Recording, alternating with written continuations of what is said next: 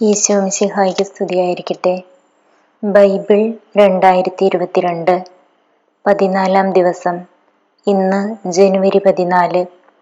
ഇന്നത്തെ ബൈബിൾ വായന ബൈബിളിലെ ഒന്നാമത്തെ പുസ്തകമായ ഉൽപ്പത്തിയിൽ നിന്നും നാൽപ്പത്തിയെട്ട് മുതൽ അമ്പത് വരെയുള്ള അധ്യായങ്ങളാണ്. ഇന്നത്തെ വായന മരണം മൂലം നമ്മിൽ നിന്നും വേർപിരിഞ്ഞു പോയ വൈദികരുടെയും സമർപ്പിതരുടെയും ആത്മാക്കൾക്ക് തിരുമുഖ ദർശന ഭാഗ്യം ലഭിക്കുന്നതിനായി സമർപ്പിക്കുന്നു. ഉൽപ്പത്തി പുസ്തകം അധ്യായം നാൽപ്പത്തിയെട്ട്. എഫ്രായിമിനെയും മനാസിയെയും അനുഗ്രഹിക്കുന്നു. പിതാവിന് സുഖമില്ലെന്ന് കേട്ട് ജോസഫ് മക്കളായ മനാസിയെയും എഫ്രായിമിനെയും കൂട്ടിക്കൊണ്ട് അവന്റെ അടുത്തേക്ക് പോയി. മകനായ ജോസഫ് വരുന്നുണ്ട് എന്ന് യാക്കോബ് കേട്ടു.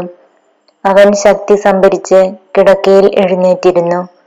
യാക്കോബ് ജോസഫിനോട് പറഞ്ഞു സർവശക്തനായ ദൈവം കാനാൻ ദേശത്തുള്ള ലോസിൽ വെച്ച് എനിക്ക് പ്രത്യക്ഷപ്പെട്ട് എന്നെ അനുഗ്രഹിച്ചു. അവിടുന്ന് അരുളി ചെയ്തു ഞാൻ നിന്നെ സന്താന സമൃദ്ധിയുള്ളവനാക്കി നിന്റെ സംഖ്യ വർദ്ധിപ്പിക്കും. നിന്നിൽ നിന്ന് ഞാൻ ജനതതികളെ പുറപ്പെടുവിക്കും. നിനക്ക് ശേഷം ഈ നാട് നിന്റെ സന്തതികൾക്ക് ഞാൻ നിത്യാവകാശമായി നൽകും. ഞാൻ ഈജിപ്തിൽ നിന്റെ അടുത്തെത്തുന്നതിന് മുമ്പ് ഈജിപ്തിൽ വെച്ച് നിനക്കുണ്ടായ പുത്രന്മാർ ഇരുവരും എഫ്രായിമും മനാസയും എന്റേതാണ്. റൂബനും ശിമയോനും എന്ന പോലെ അവർ എന്റേതായിരിക്കും. അവർക്ക് ശേഷം നിനക്കുണ്ടാകുന്ന സന്തതികൾ നിന്റേതായിരിക്കും. അവർക്ക് ലഭിക്കുന്ന അവകാശം അവരുടെ സഹോദരങ്ങളുടെ പേരിലായിരിക്കും അറിയപ്പെടുക. ഞാൻ പാതാനിൽ നിന്ന് പോയപ്പോൾ വഴിക്ക് കാനാൻ ദേശത്ത് വെച്ച് എന്നെ ദുഃഖത്തിലാഴ്ത്തിക്കൊണ്ട് റാഹേൽ മരിച്ചു. എഫ്രാത്തായിൽ എത്തിയ എത്താൻ കുറച്ചു ദൂരം മാത്രമേ ഉണ്ടായിരുന്നുള്ളൂ. ബദ്ലേഹം എന്നറിയപ്പെടുന്ന എഫ്രാത്തായിലേക്കുള്ള വഴിയിൽ ഞാൻ അവളെ അടക്കി. ജോസഫിന്റെ പുത്രന്മാരെ കണ്ടപ്പോൾ ഇസ്രായേൽ ഇവരാരാണ്? എന്ന് ചോദിച്ചു. ജോസഫ് പറഞ്ഞു ഇവർ എന്റെ മക്കളാണ്. ഇവിടെ വെച്ച് ദൈവം എനിക്ക് തന്നവർ. അവൻ പറഞ്ഞു അവരെ എന്റെ അടുക്കൽ കൊണ്ടുവരിക. ഞാൻ അവരെ അനുഗ്രഹിക്കട്ടെ. ഇസ്രായേലിന് പ്രായം കൊണ്ട് കണ്ണുകൾ മങ്ങി കാഴ്ച നഷ്ടപ്പെട്ടിരുന്നു. ജോസഫ് അവരെ അവന്റെ അടുത്ത് കൊണ്ടുചെന്നു. അവൻ അവരെ കെട്ടിപ്പിടിച്ച് ചുംബിച്ചു. ഇസ്രായേൽ ജോസഫിനോട് പറഞ്ഞു നിന്റെ മുഖം കാണുമെന്ന് ഞാൻ വിചാരിച്ചിരുന്നില്ല. എന്നാൽ ഇതാ നിന്റെ മക്കളെ കൂടി കാണാൻ ദൈവം എന്നെ അനുവദിച്ചിരിക്കുന്നു. അപ്പോൾ ജോസഫ് കുട്ടികളെ അവന്റെ അടുത്ത് നിന്ന് മാറ്റിയിട്ട് നിലം പറ്റി കുനിഞ്ഞ് നമസ്കരിച്ചു. ജോസഫ് എഫ്രായിമിനെ തന്റെ വലത്ത് കൈ കൊണ്ട് പിടിച്ച് ഇസ്രായേലിന്റെ ഇടത്ത് കൈക്ക് നേരെയും മനാസിയെ ഇടത്ത് കൈ കൊണ്ട് പിടിച്ച് ഇസ്രായേലിന്റെ വലത്ത് കൈക്ക് നേരെയും നിർത്തി. അവന്റെ അടുത്തേക്ക് കൊണ്ടുചെന്നു. എന്നാൽ ഇസ്രായേൽ കൈകൾ പിണച്ച് വലങ്കൈ ഇളയവനായ എഫ്രായിമിന്റെ തലയിലും ഇടങ്കൈ മനാസിയുടെ തലയിലും ആണ് വെച്ചത്. മനാസി ആയിരുന്നുവല്ലോ കടിഞ്ഞുൽ പുത്രൻ അവൻ ജോസഫിനെ അനുഗ്രഹിച്ചുകൊണ്ട് പറഞ്ഞു എന്റെ പിതാക്കന്മാരായ അബ്രാഹവും ഇസഹാക്കും ആരാധിച്ചിരുന്ന ദൈവം. ഇന്നുവരെ എന്റെ ജീവിതകാലം മുഴുവൻ എന്റെ ഇടയനായിരുന്ന ദൈവം. എല്ലാ തിന്മകളിലും നിന്ന് എന്നെ കാത്തുപോകുന്ന ദൂതൻ. ഈ ബാലന്മാരെ അനുഗ്രഹിക്കട്ടെ. എന്റെയും എന്റെ പിതാക്കന്മാരായ അബ്രാഹത്തിന്റെയും ഇസഹാക്കിന്റെയും നാമം അവരിൽ നിലനിൽക്കട്ടെ. അവർ ഭൂമിയുടെ മധ്യത്തിൽ ശക്തമായ ഒരു സമൂഹമായി വളർന്നു വരട്ടെ തന്റെ പിതാവ് വലങ്കൈ എഫ്രായിമിന്റെ തലയിൽ വെച്ചത് ജോസഫിന് ഇഷ്ടപ്പെട്ടില്ല. എഫ്രായിമിന്റെ തലയിൽ നിന്ന് മനാസയുടെ തലയിലേക്ക് മാറ്റാൻ അവൻ പിതാവിന്റെ കൈക്ക് പിടിച്ചു. ജോസഫ് പിതാവിനോട് പറഞ്ഞു പിതാവേ അങ്ങനെയല്ല ഇവനാണ് മൂത്ത മകൻ. വലങ്കൈ ഇവന്റെ തലയിൽ വെക്കുക. അവൻ വഴങ്ങിയില്ല. അവൻ പറഞ്ഞു എനിക്കറിയാം മകനെ എനിക്കറിയാം. അവനിൽ നിന്നും ഒരു ജനതയുണ്ടാകും. അവനും വലിയവനാകും. എന്നാൽ അവന്റെ അനുജൻ അവനേക്കാൾ വലിയവനാകും. അവന്റെ സന്തതികളോ അനവധി ജനതകളും അവരെ അനുഗ്രഹിച്ചുകൊണ്ട് അവൻ പറഞ്ഞു നിങ്ങളുടെ നാമം ഉച്ചരിച്ച് ദൈവം നിങ്ങളെ എഫ്രാഹിമിനെയും മനാസിയെയും പോലെയാക്കട്ടെ എന്ന് പറഞ്ഞ് കൊണ്ടായിരിക്കും ഇസ്രായേലിൽ അനുഗ്രഹങ്ങൾ ആശംസിക്കപ്പെടുക.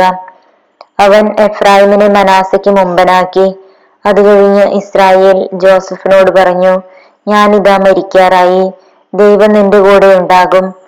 നിന്റെ പിതാക്കന്മാരുടെ നാട്ടിലേക്ക് നിന്നെ തിരികെ കൊണ്ടുപോവുകയും ചെയ്യും. നിന്റെ സഹോദരന്മാർക്ക് നൽകിയ ഓഹരിയേക്കാൾ കൂടുതലായി വാളും വില്ലും കൊണ്ട് അമോര്യരുടെ കയ്യിൽ നിന്ന് ഞാൻ പിടിച്ചടക്കിയ ഷെക്കേം നിനക്ക് തന്നിരിക്കുന്നു. അധ്യായം നാൽപ്പത്തി ഒമ്പത് യാക്കോബിന്റെ അനുഗ്രഹം. യാക്കോബ് തന്റെ മക്കളെ വിളിച്ചു പറഞ്ഞു എല്ലാവരും ഒന്നിച്ചു കൂടുവിൻ ഭാവിയിൽ നിങ്ങൾക്ക് എന്ത് സംഭവിക്കുമെന്ന് ഞാൻ പറയാം. യാക്കോബിന്റെ പുത്രന്മാരെ ഒന്നിച്ചുകൂടി കേൾക്കുവിൻ. നിങ്ങളുടെ പിതാവായ ഇസ്രായേലിന്റെ വാക്കുകൾ ശ്രദ്ധിക്കുവിൻ. റൂബൻ നീ എന്റെ കടിഞ്ഞുൽ പുത്രനാണ്. എന്റെ ശക്തിയും എന്റെ പൗരുഷത്തിന്റെ ആദ്യഫലവും അഹങ്കാരത്തിലും ശക്തിയിലും നീ മുമ്പൻ തന്നെ. വെള്ളം പോലെ അസ്- അസ്ഥിരനായി നീ മുമ്പനായി വാഴില്ല. എന്തെന്നാൽ നീ പിതാവിന്റെ കിടക്കയിൽ കയറി അത് അശുദ്ധമാക്കി എന്റെ ശയ്യയിൽ കയറി നീ എന്നെ ദ്രോഹിച്ചുവല്ലോ. സിമയോനും ലേവിയും കൂടെ കൂടപ്പിറപ്പുകളാണ്. അവരുടെ വാളുകൾ അക്രമത്തിന്റെ ആയുധങ്ങളാണ്. അവരുടെ ഗൂഢാലോചനകളിൽ എന്റെ മനസ്സ് പങ്കുകൊള്ളാതിരിക്കട്ടെ. അവരുടെ സമ്മേളനത്തിൽ എന്റെ ആത്മാവ് പങ്കുചേരാതിരിക്കട്ടെ. എന്തെന്നാൽ തങ്ങളുടെ കോപത്തിൽ അവർ മനുഷ്യരെ കൊന്നു. ക്രൂരതയിൽ അവർ കാളകളുടെ കുതിഞ്ഞരമ്പ് വെട്ടി. അവരുടെ ഉഗ്രമായ കോപവും ക്രൂരമായ ക്രോധവും ശപിക്കപ്പെടട്ടെ. ഞാൻ അവരെ യാക്കോബിൽ വിഭജിക്കും ഇസ്രായേലിൽ ചിതറിക്കുകയും ചെയ്യും. യൂത നിന്റെ സഹോദരന്മാർ നിന്നെ പുകഴ്ത്തും നിന്റെ കൈ ശത്രുക്കളുടെ കഴുത്തിൽ പതിക്കും. നിന്റെ പിതാവിന്റെ പുത്രന്മാർ നിന്റെ മുമ്പിൽ കുമ്പിടും. യൂത ഒരു സിംഹകുട്ടിയാണ്. എന്റെ മകനെ നീ ഇരയിൽ നിന്ന് മടങ്ങിയിരിക്കുന്നു. അവൻ ഒരു സിംഹത്തെ പോലെയും സിംഹിയെ പോലെയും പതുങ്ങിക്കിടന്ന് വിശ്രമിക്കുന്നു. അവനെ ഉണർത്താൻ ആർക്ക് വൈര്യമുണ്ടാകും? ചെങ്കോൽ യൂതായെ വിട്ടുപോകുകയില്ല അതിന്റെ അവകാശി വന്നു ചേരും വരെ അധികാരദണ്ട് അവന്റെ സന്തതികളിൽ നിന്ന് നീങ്ങിപ്പോകുകയില്ല ജനതകൾ അവനെ അനുസ് അനുസരിക്കും. അവൻ തന്റെ കഴുതയെ മുന്തിരിവള്ളിയിലും കഴുതക്കുട്ടിയെ വിശിഷ്ടമായ മുന്തിരിച്ചെടിയിലും കെട്ടിയിടും. തന്റെ ഉടുപ്പ് വീഞ്ഞിലും മേലങ്കി മുന്തിരിച്ചാറിലും കഴുകും. അവന്റെ കണ്ണുകൾ വീഞ്ഞിനേക്കാൾ ചമന്നും പല്ലുകൾ പാലിനേക്കാൾ വെളുത്തുമിരിക്കും. സെബു സെബുലൂണാകട്ടെ കടൽ തീരത്ത് വസിക്കും അവൻ കപ്പലുകൾക്ക് അഭയകേന്ദ്രമായിരിക്കും. സീതോനായിരിക്കും അവന്റെ അതിർത്തി. ഇസാക്കർ ഒരു കരുത്തുറ്റ കഴുതയാണ്. അവൻ ചുമടുകൾക്കിടയിൽ കിടക്കുന്നു. വിശ്രമസ്ഥലം നല്ലതെന്നും ദേശം മനോഹരമെന്നും അവൻ കണ്ടു. അതുകൊണ്ട് അവൻ ചുമട് കയറ്റാൻ ചുമൽ കുനിച്ചു കൊടുത്തു. കൂലിവേല ചെയ്യുന്ന ഒരു ദാസനായി തീർന്നു. ഇസ്രായേലിന്റെ മറ്റു ഗോത്രങ്ങളെ പോലെ ദാൻ സ്വന്തം ജനങ്ങൾക്ക് ന്യായം നടത്തി കൊടുക്കും. ദാൻ വഴിവക്കിലെ സർപ്പവും പാതയിലെ അണലിയുമായിരിക്കും. അവൻ കുതിരയുടെ കുതികാലിൽ കടിക്കും. കുതിരക്കാരൻ മലർന്നു വീഴുകയും ചെയ്യും. കർത്താവെ ഞാൻ അങ്ങയുടെ രക്ഷ കാത്തിരിക്കുന്നു. ഗാദിനെ കവർച്ചക്കാർ ആക്രമിക്കും. എന്നാൽ അവൻ അവരെ തോൽപ്പിച്ചോടിക്കും ആഷേറിന്റെ ആഹാരം സമ്പന്നമായിരിക്കും. അവൻ രാജകീയ വിഭവങ്ങൾ പ്രദാനം ചെയ്യും. സ്വച്ഛന്തം ചരിക്കുന്ന ഒരു പേടമാനാണ് നഫ്താലി. അവൻ മൃദുല വാക്കുകൾ പൊഴിക്കുന്നു. നീരുറവയ്ക്കരികെ നിൽക്കുന്ന ഫലസമൃദ്ധമായ വൃക്ഷമാണ് ജോസഫ്. അതിന്റെ ശാഖകൾ മതിലിനു മീതെ പടർന്നു നിൽക്കുന്നു. വില്ലാളികൾ അവനെ കഠിനമായി വേദനിപ്പിച്ചു. അവർ അവന് നേരെ അമ്പെയ്യുകയും അവനെ ഞെരുക്കുകയും ചെയ്തു. എന്നാൽ അവന്റെ വില്ല് ഉറച്ചു നിന്നു. യാക്കോബിന്റെ ശക്തനായ ദൈവം ഇസ്രായേലിന്റെ പാറയായ ഇടയൻ തന്റെ കൈകൾ കൊണ്ട് അവന്റെ കൈകളെ ശക്തിപ്പെടുത്തി. നിന്റെ പിതാവിന്റെ ദൈവം നിനക്ക് തുണയായിരിക്കും. സർവശക്തനായ ദൈവം നിന്നെ അനുഗ്രഹിക്കും. മുകളിലുള്ള ആകാശത്തിന്റെയും കീഴിലുള്ള ആഴത്തിന്റെയും ഉദരത്തിന്റെയും മാരടത്തിന്റെയും അനുഗ്രഹങ്ങൾ നിനക്കുണ്ടാകട്ടെ. നിന്റെ പിതാവിന്റെ അനുഗ്രഹങ്ങൾ നിത്യപർവതങ്ങളുടെ ഔദാര്യത്തെക്കാളും ശാശ്വതഗിരികളുടെ അനുഗ്രഹങ്ങളെക്കാളും ശക്തങ്ങളാണ്. അവ ജോസഫിന്റെ ശിരസിൽ തന്റെ സഹോദരിയിൽ നിന്ന് വേർപ്പെട്ടിരുന്നവന്റെ മൂർധാവിൽ വർഷിക്കപ്പെടട്ടെ. ആർത്തിയുള്ള ഒരു ചെന്നായാണ് ബെഞ്ചമിൻ. അവൻ രാവിലെ ഇരവിഴുങ്ങുകയും വൈകുന്നേരം കവർച്ച മുതൽ പങ്കിടുകയും ചെയ്യും. ഇവരാണ് ഇസ്രായേലിലെ പന്ത്രണ്ട് ഗോത്രങ്ങൾ. അവരുടെ പിതാവ് അവരോട് പറഞ്ഞതാണിത്. അവൻ എല്ലാവരെയും അനുഗ്രഹിച്ചു. ഓരോരുത്തർക്കും ചേർന്ന വിധത്തിലാണ് അവരെ അനുഗ്രഹിച്ചത്. യാക്കോബിന്റെ മരണം. യാക്കോബ് അവരോട് ആവശ്യപ്പെട്ടു. ഞാൻ എന്റെ ആളുകളോട് ചേരുകയായി. ഹിത്തിനായ എഫ്രോണിന്റെ വയലിലുള്ള ഗുഹയിൽ എന്റെ പിതാക്കന്മാരുടെ അടുത്ത് എന്നെയും അടക്കുക. മാമ്രയ്ക്ക് കിഴക്ക് കാനാൻ ദേശത്തുള്ള മക്തലായിലെ വയലിലാണ് ആ ഗുഹ ശ്മശാന ഭൂമിക്ക് വേണ്ടി ഹിത്തിനായ എഫ്രോണിൽ നിന്ന് അബ്രാഹം അവകാശമായി വാങ്ങിയതാണ് ആ വയലും ഗുഹയും. അബ്രാഹത്തെയും ഭാര്യ സാറായെയും അവിടെയാണ് അവർ അടക്കം ചെയ്തത്. അവിടെ തന്നെയാണ് സഹാക്കിനെയും ഭാര്യ റബേക്കയെയും സംസ്കരിച്ചത്. ഞാൻ ലയായെ സംസ്കരിച്ചതും അവിടെ തന്നെ. വയലും അതിലുള്ള ഗുഹയും ഹിത്തരുടെ കയ്യിൽ നിന്നാണ് വാങ്ങിയത്. തനിക്ക് പറയാനുണ്ടായിരുന്നത് പറഞ്ഞു തീർന്നപ്പോൾ യാക്കോബ് കിടക്കയിലേക്ക് ചാഞ്ഞു. അവൻ അവൻ അന്ത്യശ്വാസം വലിച്ച് തന്റെ ജനത്തോട് ചേർന്നു. അധ്യായം അമ്പത്. യാക്കോബിനെ സംസ്കരിക്കുന്നു. ജോസഫ് തന്റെ പിതാവിന്റെ മുഖത്തേക്ക് കമിഴ്ന്നു വീണ് കരഞ്ഞുകൊണ്ട് അവനെ ചുംബിച്ചു. അവൻ തന്റെ ദാസന്മാരായ വൈദ്യന്മാരോട് പിതാവിന്റെ ശരീരത്തിൽ പരിമള ദ്രവ്യങ്ങൾ പൂശാൻ ആജ്ഞാപിച്ചു. അവർ അങ്ങനെ ചെയ്തു. അതിന് നാൽപ്പത് ദിവസം എടുത്തു. കാരണം പരിമള ദ്രവ്യം പൂശിത്തീരാൻ അത്രയും ദിവസം വേണം. ഈജിപ്തുകാർ എഴുപത് ദിവസം അവനെ ഓർത്ത് വിലപിച്ചു. അവനു വേണ്ടിയുള്ള വിലാപകാലം കഴിഞ്ഞപ്പോൾ ജോസഫ് ഫറവോയുടെ വീട്ടുകാരോട് പറഞ്ഞു നിങ്ങൾ എന്നിൽ സംപ്രീതനാണെങ്കിൽ ദയചെയ്ത് ഫറവോയോട് ഇങ്ങനെ ഉണർത്തിക്കുക. എന്റെ പിതാവ് എന്നെ കൊണ്ടൊരു പ്രതിജ്ഞ ചെയ്യിച്ചു. അവൻ പറഞ്ഞു ഞാൻ മരിക്കാറായി. കാനാൻ ദേശത്ത് എനിക്ക് വേണ്ടി ഞാൻ തയ്യാറാക്കിയിരിക്കുന്ന കല്ലറയിൽ തന്നെ നീ എന്നെ സംസ്കരിക്കണം. അതുകൊണ്ട് ഞാൻ പോയി എന്റെ പിതാവിനെ സംസ്കരിക്കട്ടെ. അത് കഴിഞ്ഞ് ഞാൻ തിരിച്ചു വരും.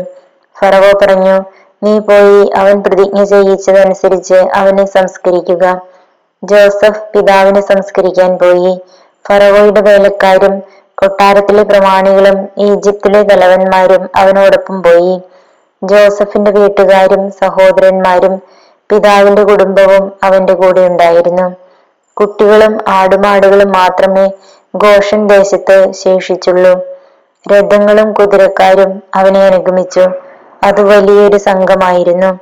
ജോർദാൻ അക്കരെയുള്ള അത്താദിലെ മെതിസ്ഥലത്തെത്തിയപ്പോൾ അവർ ഉച്ചത്തിൽ വിലപിച്ചു. അവൻ ഏഴു ദിവസം പിതാവിനെ ഓർത്ത് വിലപിച്ചു. അന്നാട്ടുകാരായ കാനാന്യർ അത്താദിന്റെ മെതിക്കളത്തിൽ നടന്ന ഈ വിലാപം കേട്ടപ്പോൾ ഈജിപ്തുകാർക്ക് വളരെ ഗൗരവമുള്ള ഒരു വിലാപമാണിത് എന്ന് പറഞ്ഞ് അതുകൊണ്ട് ആ സ്ഥലത്തിന് ആബേൽ മിശ്രയും എന്നു പേരുണ്ടായി. അത് ജോർദാൻ അക്കരയാണ്.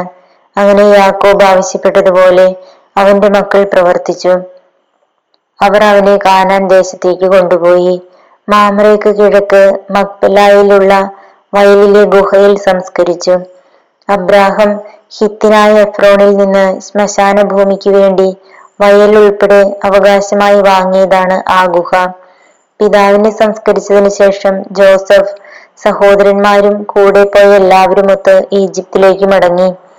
തങ്ങളുടെ പിതാവ് മരിച്ചപ്പോൾ ജോസഫിന്റെ സഹോദരന്മാർ പറഞ്ഞു ഒരുപക്ഷെ ജോസഫ് നമ്മെ വെറുക്കുകയും നാം ചെയ്ത ദ്രോഹത്തിനെല്ലാം പകരം വീട്ടുകയും ചെയ്യും. പിതാവ് മരിക്കുന്നതിന് മുമ്പ് ഇങ്ങനെ കൽപ്പിച്ചിരുന്നു എന്ന് പറയാൻ അവർ ഒരു ദൂതനെ അവന്റെ അടുത്തേക്ക് അയച്ചു. ജോസഫിനോട് പറയുക അങ്ങയുടെ സഹോദരന്മാരുടെ തെറ്റുകളും കുറ്റങ്ങളും ദയവായി അവരോട് ക്ഷമിക്കുക. അവർ അങ്ങയെ ദ്രോഹിച്ചു. അങ്ങയുടെ പിതാവിന്റെ ദൈവത്തിന്റെ ദാസന്മാരുടെ തെറ്റുകൾ പൊറുക്കണമെന്ന് ഞങ്ങൾ അപേക്ഷിക്കുന്നു. അവർ ഇത് പറഞ്ഞപ്പോൾ ജോസഫ് കരഞ്ഞുപോയി. സഹോദരന്മാർ വന്ന് അവന്റെ മുമ്പിൽ വീണു പറഞ്ഞു ഞങ്ങൾ അങ്ങയുടെ ദാസന്മാരാണ്. ജോസഫ് പറഞ്ഞു നിങ്ങൾ പേടിക്കേണ്ട ഞാൻ ദൈവത്തിന്റെ സ്ഥാനത്താണോ?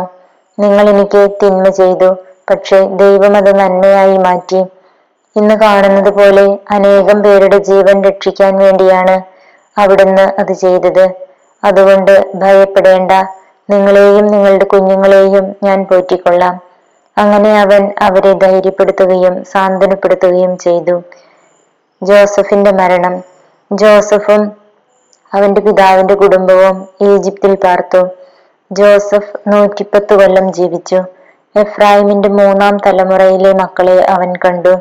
മനാസയുടെ മകനായ മാക്കീറിന്റെ കുഞ്ഞുങ്ങളും ജോസഫിന്റെ മടിയിൽ കിടന്നിട്ടുണ്ട്. ജോസഫ് സഹോദരന്മാരോട് പറഞ്ഞു ഞാൻ മരിക്കാറായി. എന്നാൽ ദൈവം നിങ്ങളെ സന്ദർശിക്കും. അബ്രാഹത്തിനും ഇസഹാക്കിനും യാക്കോബിനും വാഗ്ദാനം ചെയ്ത നാട്ടിലേക്ക് അവിടുന്ന് നിങ്ങളെ കൊണ്ടുപോകും. ദൈവം നിങ്ങളെ സന്ദർശിക്കുമ്പോൾ നിങ്ങൾ എന്റെ അവശിഷ്ടങ്ങൾ ഇവിടെ നിന്ന് കൊണ്ടുപോകണം എന്ന് തന്റെ സഹോദരന്മാരോട് പറഞ്ഞ് ജോസഫ് അവരെ കൊണ്ട് പ്രതിജ്ഞ ചെയ്യിച്ചു. നൂറ്റിപ്പത്ത് വയസ്സായപ്പോൾ ജോസഫ് മരിച്ചു. അവർ അവനെ പരിമളദ്രവ്യം പൂശി ഈജിപ്തിൽ ഒരു ശവപ്പെട്ടിയിൽ സൂക്ഷിച്ചു.